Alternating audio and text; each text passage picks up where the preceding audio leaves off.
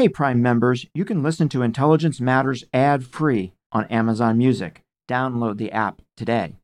This spring, if you'd rather spend time enjoying your lawn instead of trying to keep it alive, there's good news. TruGreen is the easiest and most affordable way to get a beautiful lawn. All you have to do is water and mow, and they'll do the rest weed control, fertilization, aeration, and even some things you might not even think of. They'll do all of it, while you can do literally anything else. With TruGreen, you can have your lawn looking as good as a putting green. That's not hyperbole. TruGreen is the official lawn care treatment provider of the PGA Tour. TruGreen offers a satisfaction guarantee, and they have a verified best price promise, which guarantees you the lowest price with no compromise on quality. You do you. Let TruGreen do your lawn care. Visit trugreen.com to get the best lawn at the best price with the best people guaranteed.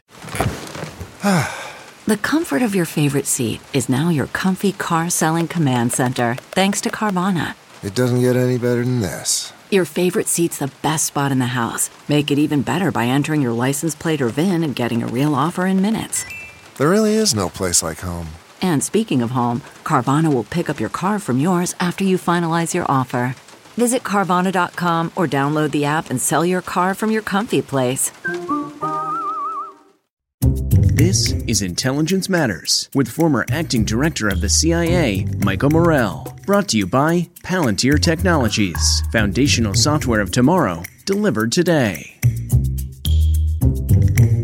as long as this current supreme leader is in power and Iran's endgame hasn't shifted, meaning they haven't made the decision to pursue the North Korea route and weaponize, they're, they're still in pursuit of the Japan route, that it makes eminent sense for them to, to revive. So I, I would argue that it's more likely than not at some point the deal is revived, although I'm not arguing that it's, it's imminent, and I, and I think it will require a change of U.S. strategy to, or change of U.S. tactics to, to, to get the deal revived.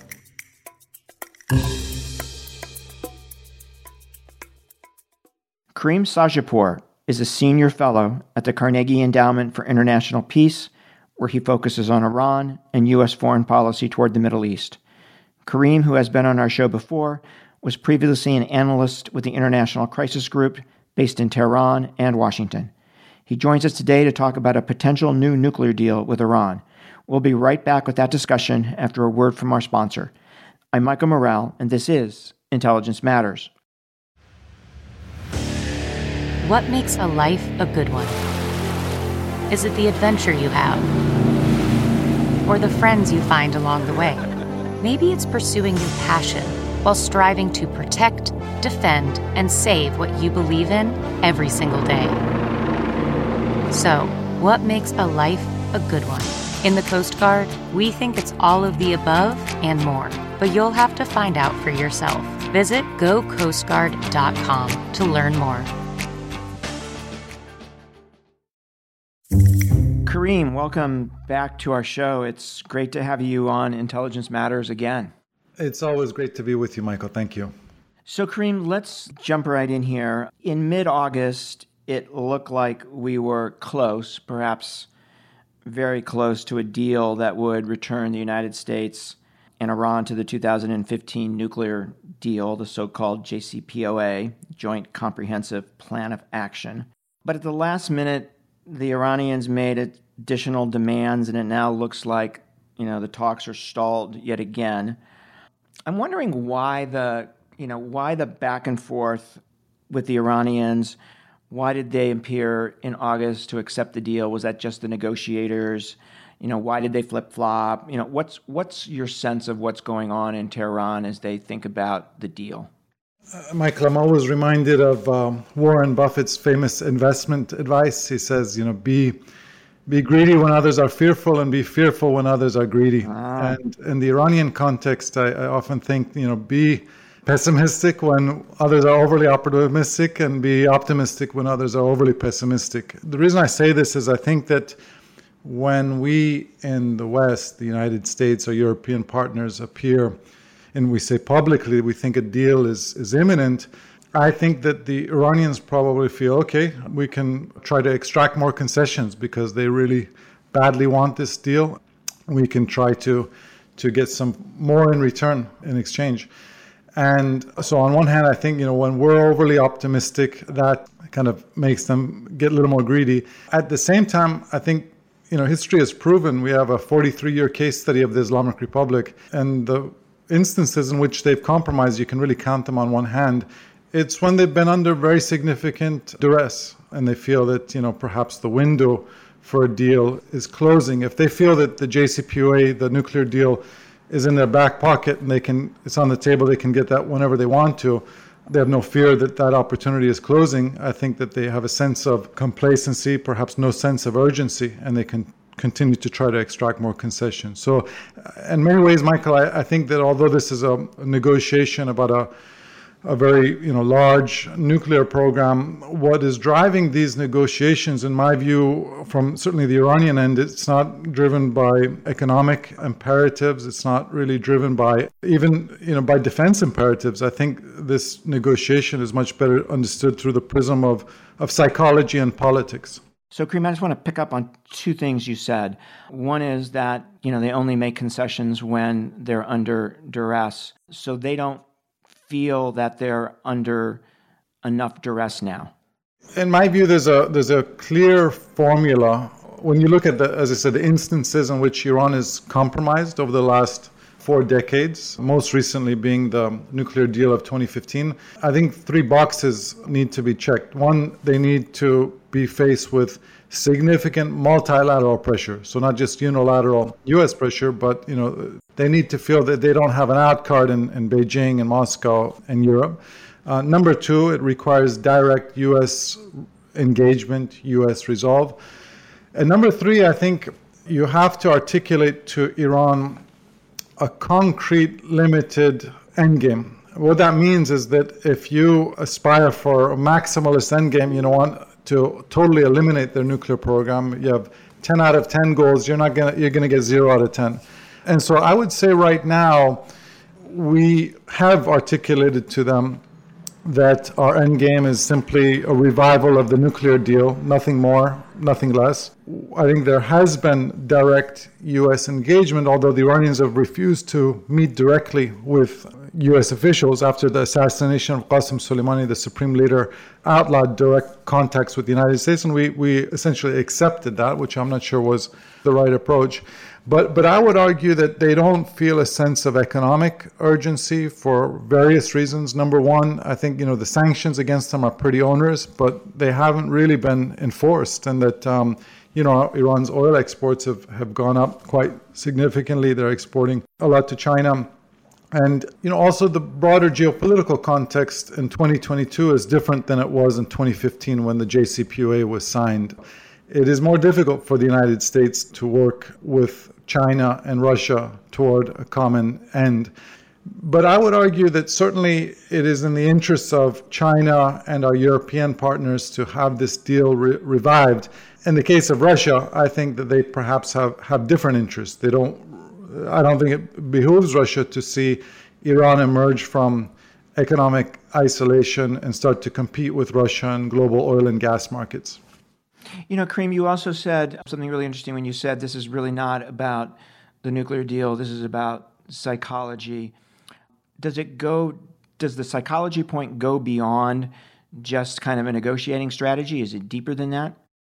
Yes, I definitely think that psychology and politics are important prisms through which to understand these negotiations. So, in the political context, you're dealing with an Iranian government that is you know, likely in the coming years going to be undergoing a, a, leadership transition. The current supreme leader, Ayatollah Ali Khamenei, is 83 years old. He's one of the longest serving autocrats in the world. There's constant rumors about his poor health, including, you know, as we speak, there's there's rumors about it. I don't I'm not arguing that he's on his deathbed, but I, I do think that, you know, the, the, the system in Iran is is already kind of covertly anticipating what is going to be the impact of this transition. And you have powerful forces that Khamenei himself has appointed over the years, senior Revolutionary Guard commanders who believe that it's in their interests and the interests of these hardliners to preserve this atmosphere of hostility with the United States. They've benefited from, you know, security forces tend to benefit from an atmosphere of insecurity. And so they don't want to be entangled into diplomatic agreements with the West, with the United States. And so th- those forces have, have certainly played a role in trying to prevent these negotiations from succeeding, even though uh, that's cost the country an enormous amount of money. According to even you know, rough calculations, if you look at both the sunk costs of Iran's nuclear program and the, the lost economic opportunities in the form of sanctions, you know, even a conservative estimate is that it's cost the country over $200 billion, um, you know, for a nuclear program that provides less than 1% or around 1% of Iran's energy needs. So the politics of it is very important. It's a challenge for the United States to have a, a kind of a positive sum negotiation with uh, an adversary that really has a zero sum uh, worldview. Um, I think from the vantage point of the Iranian government, they at the moment believe that the Biden administration has telegraphed that they're totally committed to reviving this deal and that they haven't articulated any plan B. And so, from you know, the Iranian vantage point, they don't feel a sense of urgency to, to compromise, even though, as I said, this uh, a lack of a deal, the, the sanctions which Iran is experiencing, have caused the country, the people of Iran, you know, they've caused enormous hardship. They've, they've cost the country an enormous amount of money. But the economic well being of the people of Iran has never been, you know, the first or even uh, uh, secondary concern, driving force, decision making factor of the Islamic Republic. You know, Karim, you talked about the supreme leader and his age and rumors about his health. And, you know, it reminds me that that ever since 2003, when Iran stepped back from an actual nuclear weapons program as opposed to an enrichment uranium enrichment program, which we're talking about now, that he's been risk averse, quite risk averse regarding actually building a weapon. And you know, the assessment of, of all these analysts in the world is that they're not interested in getting a weapon, they're interested in getting to the threshold of a weapon. And I'm wondering is your sense that is there any debate on that in Iran? And, and what's the risk when he dies that Iranian policy with regard to an actual weapon could change? You know, as you said, Mike, our friend CIA Director Bill Burns has said, even somewhat recently, that um, the CIA's assessment hasn't changed. They don't see any evidence that Iran is actually going to make a mad dash towards weaponizing their nuclear program. The model that you know it's often referred to Iran's ambitions is, is, is the Japan model to have a nuclear weapons capability to eventually kind of inch towards being a screwdriver turn away from having a, a nuclear weapon, but to not actually cross that threshold like North Korea and detonate a bomb. And you know, at age 83, Ayatollah Khamenei is perhaps not going to change tack. You know, that's that's the strategy that he's employed over the last two decades, and you know perhaps he's unlikely to make a rash move. But as you said, there's no guarantees that the next Iranian leader is going to have the same calculations. And you know when you look at at history over the last two decades, you could see how um, you know an Iranian military commander could make an argument that it perhaps behooves the regime to actually change strategies and, and start to weaponize their program.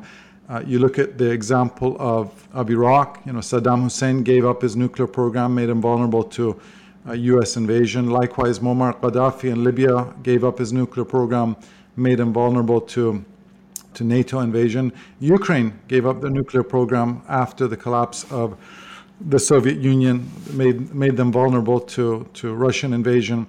Whereas, you know, North Korea, despite being one of the, the most repressive regimes on earth, has continued to stay around because they, in part because they have a nuclear weapon. So it's easy to see how, you know, an Iranian Revolutionary Guard commander could argue for weaponizing their program. But I also think that the Iranians are probably mindful of the fact that their program has been pretty heavily penetrated by US intelligence, by Israeli intelligence, and there's been remarkable amount of sabotage operations, whether that's you know explosions happening in Iran's nuclear facilities or the assassination of top Iranian nuclear scientists. So I don't think it's as simple as Iran simply making that decision that they're going to weaponize and getting easily from point A to point B. I think if they if they do decide one day, if a future Iranian leader decides they do want to to pursue nuclear weapons, you know, I, I, I don't think it's going to be easy, and it, and it could well trigger either a U.S. or, or Israeli military attack. Karim, I want to shift to the U.S. side of things, right? You said earlier that the Iranians believed that we are desperate for a deal. And I'm wondering if it's your assessment that that is the case. And I ask that because, you know, this isn't the greatest deal on the planet. This deal is not as good as the 2015 deal. The politics aren't great here for the president. He's got 14 senators in his own party that are opposed to the deal. He's got Iranian attempts to assassinate a former senior Trump administration official in retaliation for the killing, the U.S. killing of Qasem Soleimani, the head of the IRGC Quds Force. So this is not a, you know, this is there's not a lot of positive things here. So are the Iranians right when they think we're desperate for this deal? Michael, I wouldn't use the word desperate. I would use the word that I would use the word committed. There's a perception um, in Tehran that the United States is is absolutely committed to reviving the JCPOA, and and I think that is so far proven to be an accurate assessment. We've continued to say that there's no good alternative to reviving the deal. We have been reluctant to articulate any plan B and you know, every month we've said to the Iranians that time is running out. This is the last chance. But you know, when you say that for a year and a half, the Iranians, you know, perhaps don't take it to heart because they feel like, as I said, that the JCPOA is always on the table for them, and they can just, you know, continue to try to hold out for more concessions and hope that we will cave. But but you are right that the political context in 2022 I said the geopolitical context is different now than it was in 2015 when the nuclear deal was signed, and also the domestic political context is different. And one of the things that's different now compared to 2015 is that the Biden administration has zero illusions that a nuclear deal with Iran may strengthen moderate forces in Tehran or may help lead to a U.S. Iran rapprochement. In 2015, the Obama administration did have hopes that. Um, you know, this could bring about a different U.S.-Iran relationship, almost, you know, perhaps lead to a Nixon to China type rapprochement. Secretary Kerry, I think, uh, held out hope for that, and and uh, I think to some extent President Obama did as well. And I, I don't think that there's any illusions now that the Biden administration has. And as you mentioned, I think for the president, he realizes that this deal uh, is probably going to be, if the deal is revived, it, the impact is probably net negative for him in a domestic political context, meaning every single Republican, with the exception of Rand Paul, will probably oppose the deal's revival, and some key Democratic allies like Senator Robert Menendez, Chuck Schumer, who you know both voted against the deal in 2015, are not enthusiastic about it this time. So you never win points in the context of domestic American politics by appearing to ease pressure against a regime whose official slogan is Death to America. We're going to take a quick break to hear from our sponsor, then we'll be right back with more of our discussion with Karim.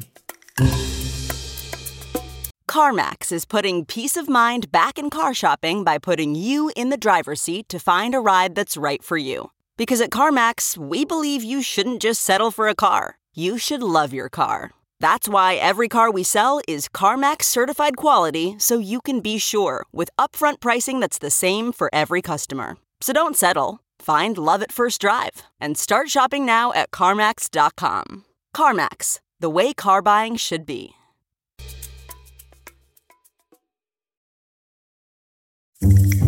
So, Karim, I want to come back to this point about the Iranians trying to get revenge, right, for the death of Qasem Soleimani.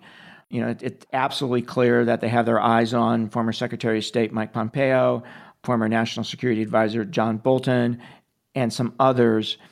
The Iranians are clearly able to separate the nuclear deal from getting that revenge. You know, how do you think we should think about that? I know it's a major concern right now for the Biden administration how to deter Iranian plots to assassinate former Trump administration officials like Secretary of State Mike Pompeo, former National Security Advisor John Bolton. There's also there's been ongoing plots to assassinate Iranian human rights activists in the United States. A close friend of mine, Masih Alinejad, she's one of Iran's top women's rights activists. There's been attempts on her life. She lives in Brooklyn, New York.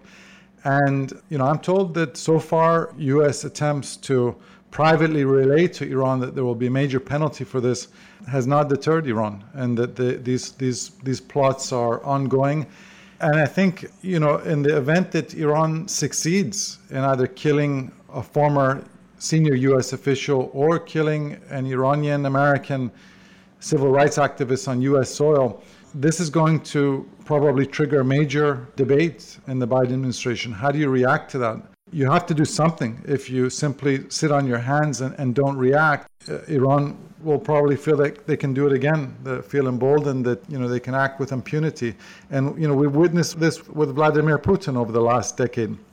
That you know if you he waltzed into into Georgia, into Crimea, into Syria without penalty, and you know that led him to think that he could attack Ukraine with impunity. And you know Iran is, has done this in the regional context as well, right? They feel they've prevailed in Syria and Iraq and Lebanon and Yemen. So at the moment, you know, both regionally and vis-a-vis, you know, adversaries in terms of these plots to avenge the life of Qasem Soleimani, there's a danger that Iran feels like it, it can act with impunity. And so obviously we want to do everything in our power to deter them. So far, that hasn't worked. And so the question is if indeed they, they succeed, you know, how do we react? There's not a whole lot of precedent for that. So, Karim, I want to ask a question about kind of the bigger context here in Iran's malign behavior in the region. You know, it, it was my sense in 2015 that once the Obama administration signed the deal, that they sort of closed the Iran file. They felt they were done with Iran rather than pushing back against what the Iranians were doing in the region, which our allies wanted us to do. And I actually remember the president giving a speech where he was defending the Iran deal by saying, "Look, we made we made arms control agreements with the Soviet Union throughout the Cold War, and we we did it because we were, you know, that was in our interests." And what struck me was, you know, that's absolutely true. But at the same time, we were making arms control agreements. We were pushing back against Soviet aggression, you know, all over the world. And so I'm wondering if the Biden administration really understands that if they make a nuclear deal, there is still an Iran issue to be dealt with.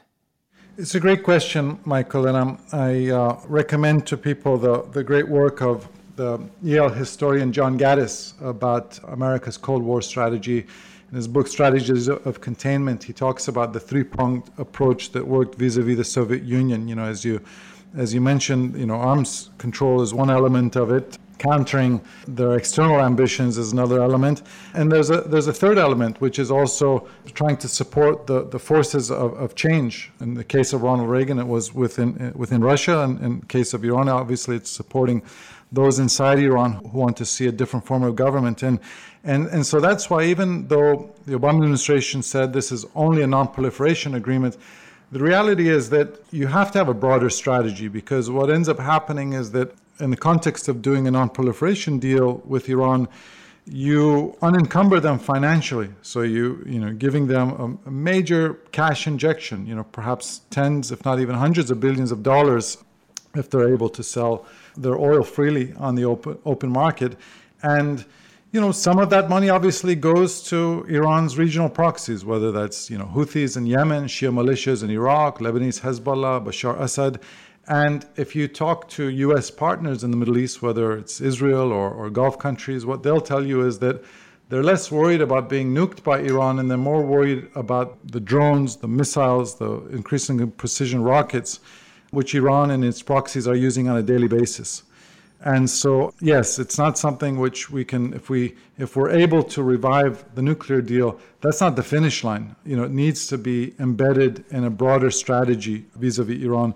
I think that, like any administration, there are, are different views within it. You know, there's some who, who believe that the Middle East and Iran are not really a priority, and the only priority is to, to revive the nuclear deal, and then you know the focus needs to to be on, on Russia and China. But you know, as you know better than than, than myself, um, you don't have the luxury of just you know focusing on one or two regions when they're when you're the U.S. government and. The worldview of the Iranian government is not going to change. It's been consistent for 43 years. I, I would argue they've had a more consistent and enduring grand strategy than any government in the world over the last four decades. And and you know, one of those strategies is to help bring down the U.S.-led world order. You know, they're willing to partner with with anyone, whether that's China, Russia, Venezuela, North Korea, in order to do that. We've seen Iran openly side with Russia, and it's uh, after its invasion of Ukraine, and so. Um, you know, much as we would like to to de-escalate with Iran and not have an adversarial relationship with Iran, you know, you can't make amends with a regime which needs you as an adversary for its own internal legitimacy. We're going to take another quick break. We'll be right back with more Intelligence Matters. Stay with us. Worried about letting someone else pick out the perfect avocado for your perfect impress them on the third date guacamole? Good thing Instacart shoppers are as picky as you are they find ripe avocados like it's their guac on the line. They are milk expiration date detectives. They bag eggs like the 12 precious pieces of cargo they are. So let Instacart shoppers overthink your groceries so that you can overthink what you'll wear on that third date. Download the Instacart app today to get free delivery on your first three orders while supplies last. Minimum $10 per order. Additional terms apply. Okay, picture this. It's Friday afternoon when a thought hits you. I can spend another weekend doing the same old whatever, or I can hop into my all new Hyundai Santa Fe and hit the road. With available HTRAC, all wheel drive, and three row seating, my whole family can head deep into the wild. Conquer the weekend in the all new Hyundai Santa Fe. Visit HyundaiUSA.com or call 562 for more details. Hyundai, there's joy in every journey.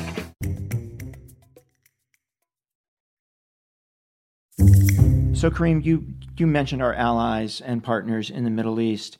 Is there a uniformity of views there about the deal, or are there some important differences?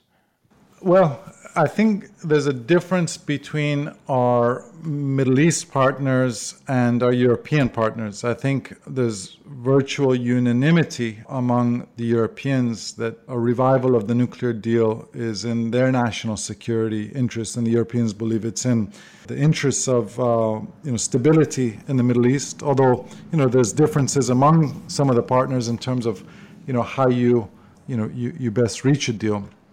Now, when it comes to our regional partners, you know, here we're talking about you know, Israel uh, and then Gulf countries like Saudi Arabia, the UAE, Qatar. I would say that the Israelis are much more uh, sensitive about the nuclear file in particular you know, Iran is is is something like you know 20 times larger than than Israel, and uh, given the you know Israel is a nation born out of the Holocaust, so they fear that you know they, they feel you know you, you can't take a chance with an adversary that believes your existence is is illegitimate. There's no margin of error. You you can't allow an adversary that that believes that to to acquire a nuclear weapon. Whereas I think the Gulf countries are less focused on Iran's nuclear ambitions and much more focused on on the proxies and again the, the precision rockets, missiles, and drones, which Iran's proxies have been using to, to target civilian outposts in, in the UAE and Saudi Arabia and um, and Iraq as well. Does Israel have a plan B? I mean, if it's arguing against the deal, what would their plan B be? You know, when I um, I t- testified before the, the U.S. Senate Senate Foreign Relations Committee a couple months ago, and in preparation for that, I really tried to talk to a lot of people from you know the, the left and right end of the spectrum about you know what is a, is a, is a prudent strategy. What are what are alternative strategies that I may be missing? And you know, I, I found that there are no. This is, is, is a frustrating policy issue because you know like many issues there's there's no silver bullet there's no solution. It's a, it's a challenge which you have to manage. I mean the the israelis and, and folks on, on the right in the united states would say uh, it just requires more pressure. Uh, you need another uh, maximum pressure campaign to either force the Iranian government to capitulate or implode. You know, those on, on the left end of the spectrum would say, no, you just have to be, you know, more solicitous towards them, take a softer approach, offer more incentives. But really, neither approach has worked. The only thing that's really worked over the last four decades is actually the combination of the two, which is, you know, significant multilateral pressure coupled with very rigorous diplomacy. And you know, I think that you know part of the challenge here, Michael, is that denouncing a nuclear deal with Iran uh, it makes for good politics in both Israel and the United States for understandable reasons. Because you know Iran's leadership oftentimes behave like you know Disney cartoon characters, you know, uh, caricatures of villains, like the way the way they the things that they say, Holocaust denial, death to America, you know the um, repression of women of ethnic minorities religious minorities like it's it's a tough argument uh, it's a tough political argument to say we should be easing pressure on Iran and lifting sanctions against them. It's a much easier political argument to say we should we should be tougher on this regime whose you know identity is premised on death to Israel and death to America. But th- this is where you see differences between the politicians and the security establishments who say you know what? As much as you know, we are concerned about uh, lifting sanctions against Iran. And yes, this deal has its shortcomings, but you know, what is the what is the viable alternative? I haven't really seen any viable alternative that you can hang your hat on to a diplomatic agreement with Iran. Now, I, am not trying to argue that I think the way this the Biden administration has pursued this revival of this deal has been has been flawless. Uh, my critiques of it, like like many others. But I think there's no good alternative to a diplomatic agreement with Iran that you know hopefully buys us some time. So Karim, what happens? Do you think if there's a breakdown in the talks and there is no deal? What's your guess? Well, it's interesting because I think that both the United States and Iran have an interest in making it appear that they're not going to walk away from the negotiating table. Iran, again, unless Iran's end state, its end game changes, and they actually have made the decision to make a mad dash for a nuclear weapon, it really behooves Iran to revive this agreement because they can't reverse their economic decline absent um, removal of sanctions. And this agreement is is much more favorable to them than it was in 2015 because all of the sunset clauses are going to be soon expiring. So it makes eminent sense for Iran, if their goal is still to have a nuclear weapons capability, to revive this deal and get the sanctions relief. And then in a few years, you know, many of these sunset clauses will, will be lifted and they, they will be able to, you know, have that nuclear weapons capability. But I think that at the moment, the Iranians feel like they can continue to, to, to get more. From the United States vantage point as well, I think if you're President Biden and you know the goal is to to shift away from the Middle East, certainly to not start another conflict in the Middle East and to keep you know the price of, of oil low, you don't want to escalate vis-a-vis Iran. So even if you if it appears there's an impasse, you don't want to walk away from the negotiations because you know you want to try to try to to avoid an escalation. And you know, I think one to the extent there is any benefit and uh, commitment to diplomacy is that you we we've very much proven to I think in the court of international public opinion it's clear to many that the obstacle here is not the United States it's the obstacle here is Tehran and that you know, should win you a little more goodwill when it comes to enforcing sanctions against Iran. But as I said, I think we, we probably could be doing a better job of, of enforcing those sanctions. So it sounds like your guess is that once we get beyond the midterms, that and do some more negotiating, that there will be a deal at the end of the day here. Sounds sounds like you think that. This is such a, a, a, pendulum, Michael, that you know the people who watch this, you go from you know optimism and the deal is imminent to you know extreme pessimism and it's never going to happen. And my view from the beginning is that it, it makes sense for both. I mean, the, as I said, the Biden administration has has shown their commitment to reviving it, and For Iran, it, it, makes a lot of sense to, to do this. As I said, they don't have a sense of urgency at the moment because they probably uh, are thinking that they can continue to, to get more out of it. But yeah, I would say that as long as this current supreme leader is in power and Iran's endgame hasn't shifted, meaning they haven't made the decision to to pursue the North Korea route and weaponize. They're, they're still in pursuit of the Japan route. That it makes eminent sense for them to to revive. So I, I would argue that it's more likely than not at some point the deal is revived. Although I'm not arguing that it's it's imminent, and I, and I think it will require a change of U.S. strategy to or change of U.S. tactics to to to get the deal revived. And Karim, one one more question: Does the outcome of the war in Ukraine affect Iranian behavior in any way? Do you think? Does it matter? So the outcome of the Ukraine war is is important in several ways. Number one, I think if if Russia prevails, it simply further emboldens Iran and their belief that the U.S.-led world order is coming down, and, and you know further emboldens Iran to to be defiant and and, and partner with with Russia and uh, and China and you know all other countries that don't like U.S.-led world order.